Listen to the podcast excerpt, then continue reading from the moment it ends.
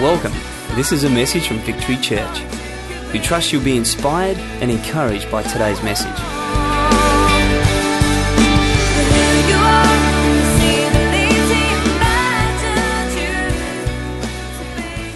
Okay, anyone that knows me knows I don't like any, getting up in front of a crowd at all. I get embarrassed just talking in front of a small group of friends, let alone a big crowd like this. So you're going to have to excuse me because I'm going to have to read what I've got to say today.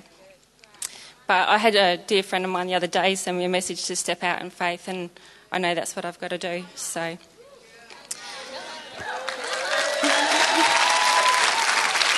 if,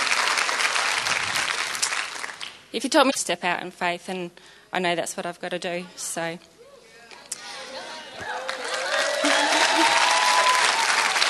if, if you told me five years ago that where I'd be, I'm sure I would have laughed.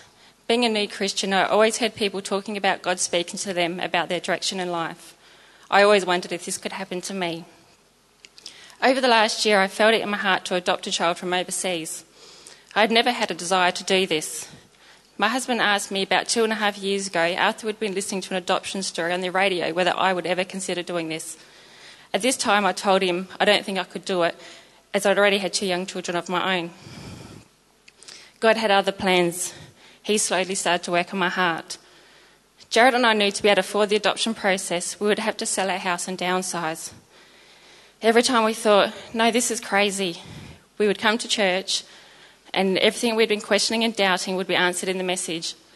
Bible verses and email messages of daily hope would always say to put ourselves out and trust in God.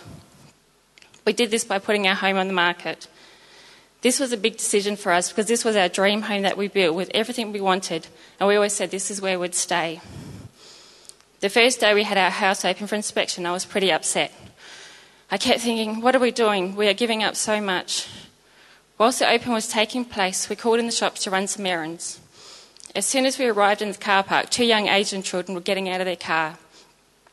We did not think anything about it until their parents got out, two Caucasians. It was then I felt at peace and knew what God wanted. It was around this same time I kept running into a family from school who had three children and a little girl who went to kindy with my daughter about four years earlier. They were all adopted from overseas. We sold our house quickly and our real estate agent dropped his commission considerably, allowing us to get the price we felt we needed. Then came the process of finding a rental to live in while we looked for a home. I felt quite stressed about this because everyone said the rental market was quite strong. I found a house I was interested in renting but realised I'd missed the open. I decided to call the agent anyway, and she said she would get me through the property. I couldn't believe it. We got it. Within a week of moving into the rental property, we looked at a house that had recently come on the market we were interested in, but knew we could not afford it if we were going to continue the adoption process. We went anyway and fell in love with it.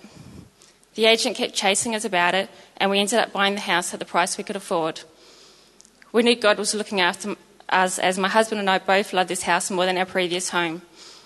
It was the same size as the old house and it had all the features we wanted. Everything else on the market at the same price did not compare to our new home. We always had a goal of the figure we needed to reduce our mortgage by, and we came to within one thousand dollars of this.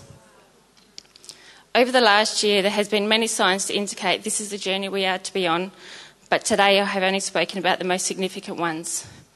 Even though we are in the early stages of our adoption process, I know God has a plan for us. Every time I doubt or fear what we are doing, I remember how God has looked after us every step so far, and I know I have to trust in that. This is the end of the message. Thank you for taking the time to listen, and God bless.